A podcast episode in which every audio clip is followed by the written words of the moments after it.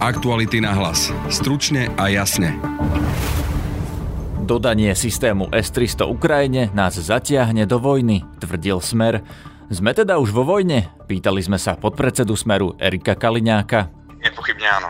A máte pocit, že sme už v tej vojne? Nie, myslím si, že môžeme očakávať nie vojenské, ale najprv ekonomické kroky. V dnešnom podcaste si rozoberieme viaceré dokázateľné klamstvá o vojne na Ukrajine, a to s odborníkmi na dezinformácie Matejom Spišákom a Tomášom Kriššákom. Slovenský systém S-300 je na Ukrajine a je plne funkčný. Druhou témou dnešného podcastu je oligarcha na úteku Miroslav Výboch, ktorý má nového advokáta Roberta Kaliňáka. Bráni sa trestnými oznámeniami na svedkov či prokurátora. Kolega Braňo Dobšinský sa na to pýtal Laury Kellöovej. Kaliňák sa s ním niekde evidentne musel stretnúť, teda poznal miesto a čas, kde Miroslav Výboch v Dubaji nachádza. Počúvate podcast Aktuality na hlas. Moje meno je Peter Hanák. Miláčik? Áno. Možno to bude znieť čudne, ale... Čo sa deje? Myslím, že náš živý plot práve utiekol. Ach bože, už zase? Vyraz do Hornbachu skôr, než tvoja záhrada. Hornbach, s nami to zvládnete.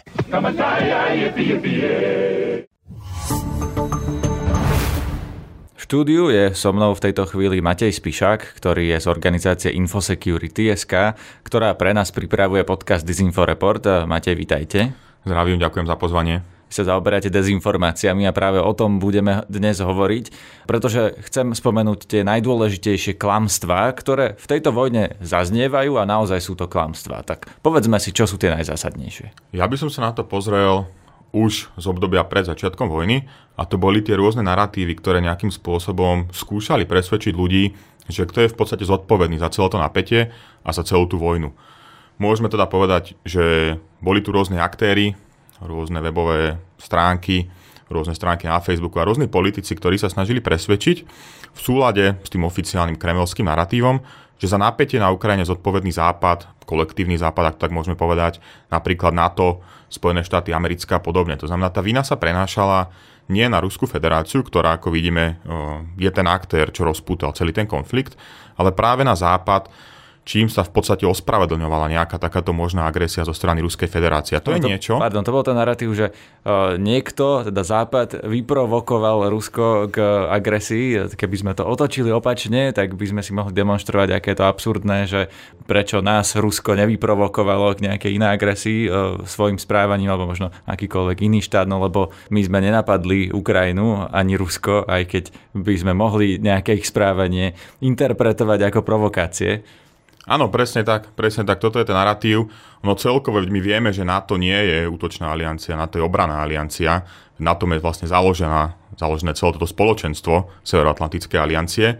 Čiže to bol ten hlavný naratív, ktorého sa ale dnes chytajú aj rôzni politici, napríklad v súvislosti s tým, kto by z tej vojny mal dnes profitovať. Vidíme, že niektorí politici dnes hovoria o tom, že zatiaľ, čo bežní občania na Slovensku prichádzajú o nejakú životnú úroveň, potraviny sú drahšie, palivá sú drahšie, tak Spojené štáty sú práve tým štátom, ktorý bohatne na celej tejto vojne, či už je to nejakými dodávkami zbraní a podobne. Čiže znova ten veľký narratív o tom, kto je zodpovedný za to napätie a za tú vojnu celkovo, sa dnes prelieva do toho, že kto z celej tej situácie profituje. No ale včera som čítal taký zaujímavý komentár, že ak by Spojené štáty profitovali z tejto vojny, tak vlastne sa môžu za to poďakovať Rusku, čiže tá logika toho nesedí, že Rusko má v záujme napadnúť Ukrajinu, aby z toho profitovali Spojené štáty, veď to je úplný nezmysel, ale to je len naša logika tu v štúdiu. Ako sa dá jasne povedať, že to je klamstvo, že toto je naozaj lož? Ono sa to ťažko vysvetľuje, ale samozrejme pozrieme sa na to z tej historickej súvislosti.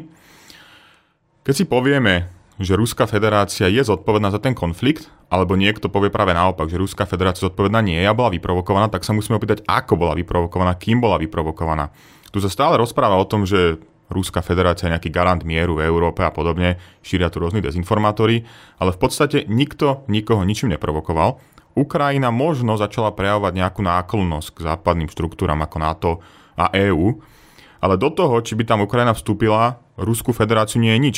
Ruská federácia nemá právo veta v nejakých rozhodovacích procesoch ani v EÚ, ani v NATO. To znamená, slovo Ruskej federácie... Ani na Ukrajine. Áno, samozrejme, nemá žiadnu váhu. A keď sa pozrieme na to, čo stalo v roku 1994, kedy bolo podpísané Budapeštianske memorandum, vlastne vtedy sa Ukrajina vzdala svojich jadrových zbraní a Rusko, práve Ruská federácia, mala byť jedným z garantov celistvosti územnej suverenity Ukrajiny. No ale dnes vidíme teda, že Ruská federácia nie je určite garantom suverenity Ukrajiny. V roku 2014 anektovali časť územia, Krym, taktiež začala vojna na Donbase, za ktorou čiastočne stojí Ruská federácia v spolupráci s tými proruskými separatistami. Čiže keď to môžeme takto zhrnúť, tak v podstate nevieme nájsť jeden jediný dôvod, prečo by Západ mal byť zodpovedný za toto napätie. Pretože Západ sa nejakým spôsobom, niekto môže tiež povedať, aby som to ešte upresnil, že keby náhodou Ukrajina vstúpi do NATO, tak samozrejme tá hranica NATO sa priblíži k Ruskej federácii. Ale ako keď sa na to pozrieme z toho druhého hľadiska, tak keď Rusko zaútočí a zaberie kus Ukrajiny, tak či tak sa posunie bližšie k hranicám z NATO. Čiže tá logika nedáva vôbec zmysel. A toto je v podstate aj jedna z tých techník súčasnej ruskej propagandy, napríklad v porovnaní s tou sovietskou, ktorá sa snažila tú druhú stranu presvedčiť o svojej pravde, tak v súčasnosti tá ruská propaganda, môžeme povedať, že funguje tak, že sa pokúša zahltiť ten informačný priestor, to znamená vypúšťajú rôzne protichodné narratívy, ktoré často nie sú logické. Bolo to veľmi viditeľné v prípade zostrelenia letu MH17 na Ukrajine. No a tie narratívy často, ako som povedal, sú protichodné, sú nelogické, ale majú za cieľ zaplaviť ten informačný priestor a celkovo možno... Toto sme videli ale viackrát. To Rusi povedali, že nie sú na Kryme, potom tvrdili, že Krym bol odjakživa ruský. Potom tvrdili, že nie sú na Donbase, teraz oslobodzujú Donbas spod vlastnej nadvlády alebo spod nadvlády Ukrajiny. Čiže toto nie je prvýkrát, ale povedzme si tak všeobecnejšie, že toto, čo sme doteraz hovorili o tom, že kto je zodpovedný za tú vojnu, to je tzv. Veľká lož. Ale my vidíme teraz v praxi každý deň na internete tzv. Tie malé lži, ktoré majú vlastne do toho veľkého narratívu zapadať. A to sú ktoré? Ktoré sú také jednoznačné, vyvrátiteľné, konkrétne lži tohto týždňa. Tohto týždňa. Ja by som povedal, že aj keď to bolo už minulý týždeň, čo sa týka toho masakra v Buči. K Matejovi Spišákovi a masakru v Buči sa ešte vrátime, ale otázku, čo sú aktuálne najväčšie klamstvá v súvislosti s vojnou, som položil aj ďalšiemu expertovi na dezinformácie Tomášovi Kriššákovi z technologickej spoločnosti Gerulata. Hlavným predmetom rôznych manipulácií bolo darovanie obranného systému S-300 Ukrajine. Tu sa nevec činili opoziční politici, keď účelovo vytvárali ostré vášne falošnými tvrdeniami, že darovanie tohto obranného systému je vtiahnutie Slovenska do vojny.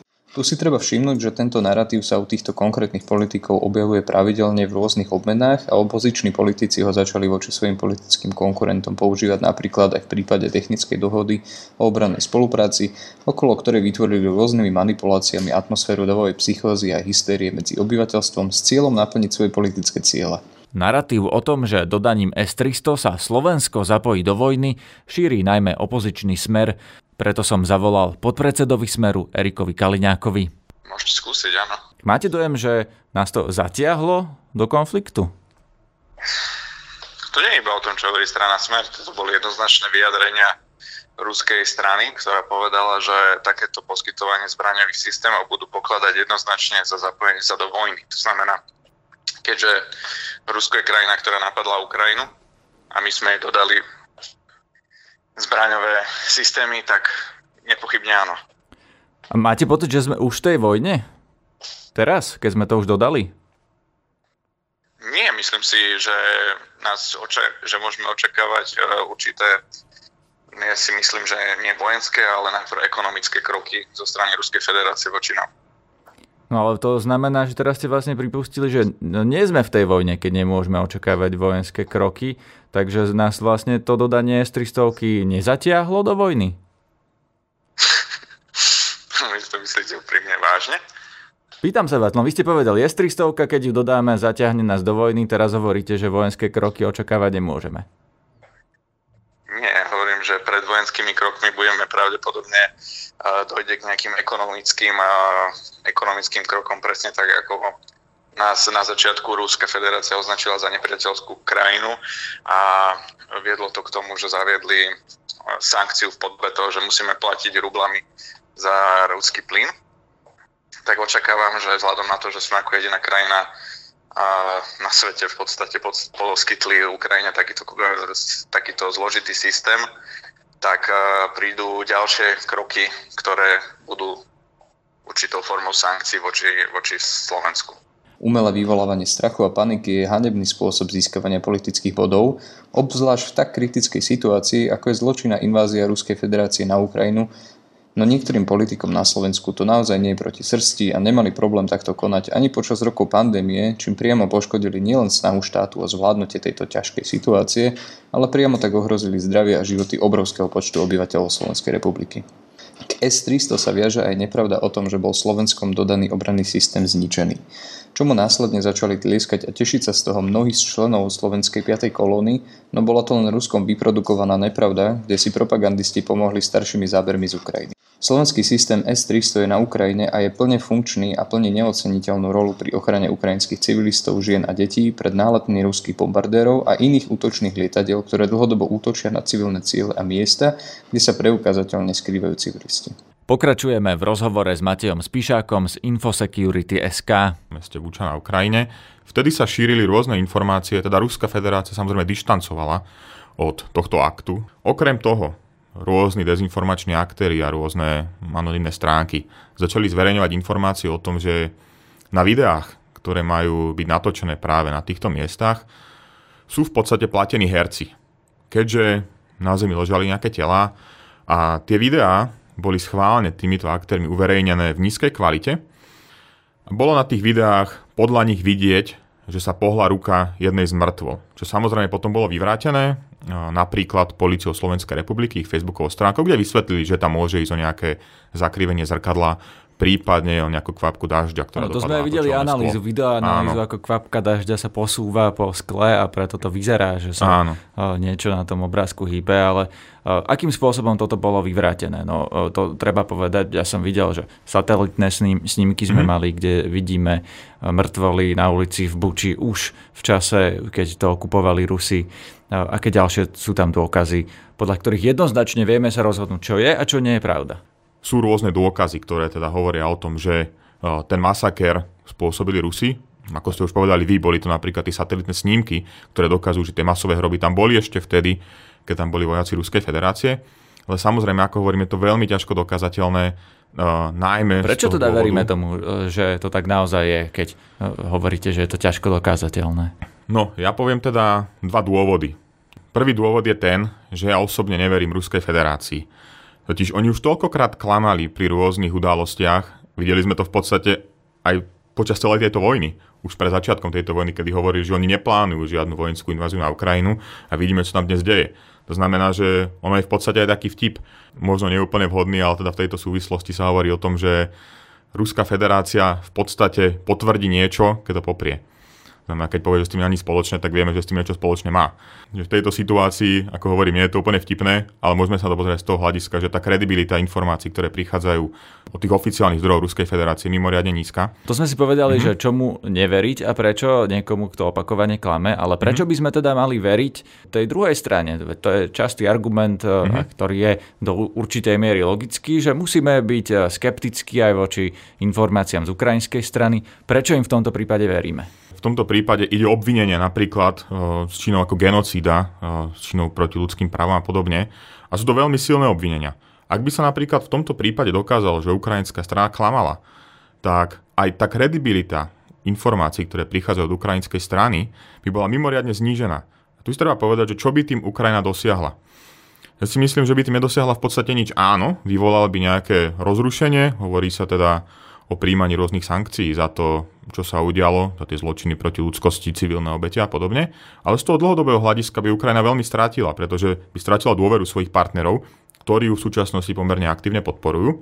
To je jedna vec, prečo by sme mali teda veriť, keďže si musíme vypočítať v hlave, aké by boli, povedzme, nejaké straty, ktoré ukrajinská strana môže mať, a aké boli výhody, ktoré ukrajinská strana môže mať z takéhoto zavádzania. Mne to stále vychádza tak, že tie straty by boli podstatne vyššie. Rozumiem, ale to sú špekulácie, ale tak poďme konkrétne k tomu, prečo im veríme. Veríme tým svedkom napríklad, veríme, že ľudia, ktorí to prežili, vypovedajú pravdu, že ich motivácia nie je klamať, alebo prečo im veríme?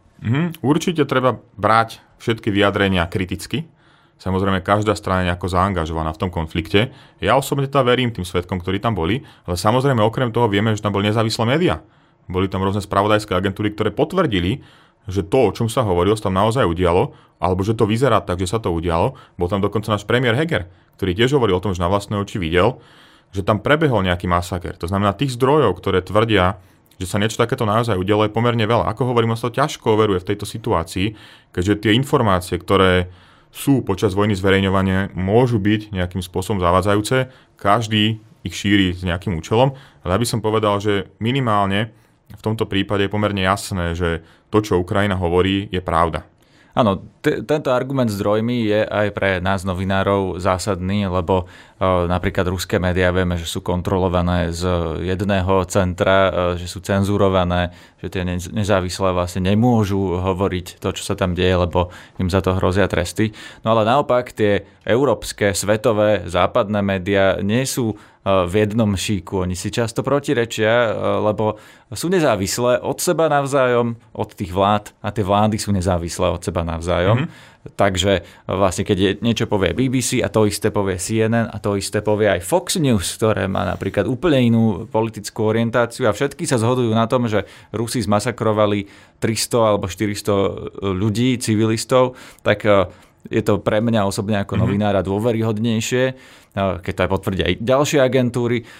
Svedkovia, ktorí na kameru rozprávajú, tí svedkovia, nie je to teda v jednom médiu z jedného centra, ale vo viacerých nezávislých, tak to je pre nás určite pri overovaní tých informácií signál. A toto je v podstate aj jedna z takých rád pri overovaní informácií.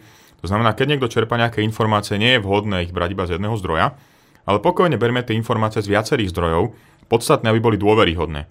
To znamená, nepozerajme sa na to, či je to pravicové alebo ľavicové médium. Samozrejme, väčšinou ľudí vyhľadáva tie médiá, ktoré nejakým spôsobom potvrdzujú ten ich názor, ale podstatné, aby boli tie médiá dôveryhodné. To znamená, presne ako ste povedali, či je to BBC, alebo je to New York Times, alebo je to Washington Post.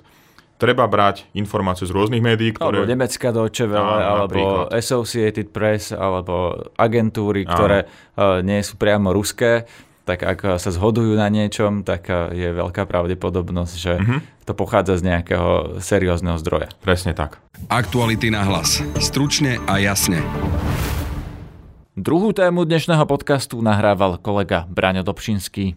Miroslav Výboch a kauza Mýtnik 3, tak to je niečo, čo sa postupne blíži k záveru. Vyšetrovanie je ukončené, v máji by mal byť už aj súd. O najlepšom vývoji v kauze budem hovoriť s kolegyňou Laurou Kellöovou. Ahoj, dobrý deň. Tak videli sme pred pár dňami taký trošku šrumec okolo tohto. Miroslav Výboch, ktorý je stále na úteku, si pribral do právneho tímu ex-ministra vnútra Roberta Kaliňáka. No a tento právny tím sa teraz rozhodol o hádzať trestnými oznameniami naľavo napravo, podali ich na spolupracujúcich obvinených Suchobu a Imreceho, aj takisto na vyšetrovateľa a prokurátora. O čom to svedčí? Je to znak zúfalstva, alebo sú v ofenzíve? Ako to čítať? Nie, tak je to v zásade ich právo, ktoré využívajú, lebo podávať trestné oznámenia môže každý, kto je presvedčený o tom, že niekto spáchal trestný čin. A Výboch, respektíve jeho obhajobný tím si myslí, že tí svedkovia, ktorí proti nemu svedčia, teda Imreca a Suchoba, ale aj vyšetrovateľka a prokurátor nejakým spôsobom zasiahli proste do jeho práv. Takže ten spôsob alebo tá obrana podávaním trestných oznámení je pomerne štandardná, ale keď sa pozrieme aj na celú ako keby plejadu tých ľudí, ktorí sú v kauze Mýtnik, tak v podstate taká tá najviac mediálna obrana, čo sa týka aj rôznych takých tlačoviek alebo nejakých takýchto medializovaných proti krokov, tak to sa týka predovšetkým práve pána Výboha a aj Jozefa Brhela, ktorého okrem iného tiež zastupuje Robert Kaliňák. Istým spôsobom akoby zastrašiť s teóriou, že vlastne všetko je to také nejaké spíknutie. To je tvoj komentár. Ja by som povedala, že najviac hlukuje ako keby okolo nich dvoch, okolo Brhela a okolo Výboha. Ako vnímaš to, že ex-minister vnútra je teraz advokátom človeka, ktorý je podozrivý z korupcie veľkého rozsahu. Sám sa myslím vyjadril, že keď sa chce stretnúť s pánom Výbohom, tak si zaletí tam niekde do Abu Dhabi, či kam to chodí, či do Dubaja. Do Dubaja, áno. Ja som sa ho na to pýtala, že vlastne za akých okolností on s tým Miroslavom Výbohom vôbec podpísal splnomocnenie, lebo teda myslela som si, že sa aj museli osobne stretnúť, čo je tiež vlastne paradox, lebo Miroslav Výboh je človek, ktorý je na úteku, v podstate je na ňo vydaný medzinárodný zatýkač a náš ex-minister vnútra, ale v tomto prípade advokát Robert Kaliňák sa s ním niekde evidentne musel stretnúť, teda poznal miesto a poznal aj čas, kedy sa, kde Miroslav Výboh v Dubaji nachádza. No, najlepší minister vnútra na svete, ako hovoril svoj času Robert Fico. No, ale momentálne je advokát, takže jeho ministrovanie skončilo a teraz v podstate jeho úloha je skôr robiť nejaké kroky, čo sa týka akože trestného práva. Uvidíme, ako mu to pôjde. Ale čo sa vlastne týka akože aj vôbec toho Miroslava Výboha, tak ono ako je v poriadku, že sa obklopuje právnikmi, o ktorých si myslí, že nejakým spôsobom mu pomôžu v tejto jeho kauze a v tomto jeho prípade. Ja v zásade s tým nemám žiadny problém. Ak si myslí, že aj Robert Kaliňák je niekto, kto bude mať prínos do jeho kauzy, tak v poriadku. Tam je ale zaujímavý jeden detail, o ktorom sa málo hovorí, a to je aj v súvislosti s Výbohom, ale aj v súvislosti s Brhelom, ktorého zastupuje Kaliňák, že vlastne obe tieto kauzy, aj mýtnik v súvislosti s Výbohom, aj mýtnik v súvislosti s Brhelom, tak trochu súvisia aj so stranou Smer, pre ktorú Robert Kaliňák vlastne dodnes robí a za ktorej vlastne aj ministroval. Aj kauza mýtnik, čo sa týka Brhela, teda nejaké utajené zmluvy a machinácie okolo verejných obstarávaní údajné, sa mali diať práve za nominanta Smeru, Františka Imreceho na finančnej správe. A potom kauza Výboh, tak ten úplatok mal potom ďalej putovať štátnemu tajomníkovi Petrovi Pellegrinimu, čo ale nie je dokázané. Pele ďakuje a vlastne Peter Pellegrini tiež bol vtedy silným smerákom, alebo teda človekom, ktorý postupne v tom smere rastol, a teraz ich vlastne oboch zastupuje Robert Kaliňák, ktorý so Smerom teda bez pochyby je spájaný a bude spájaný ešte veľmi dlho.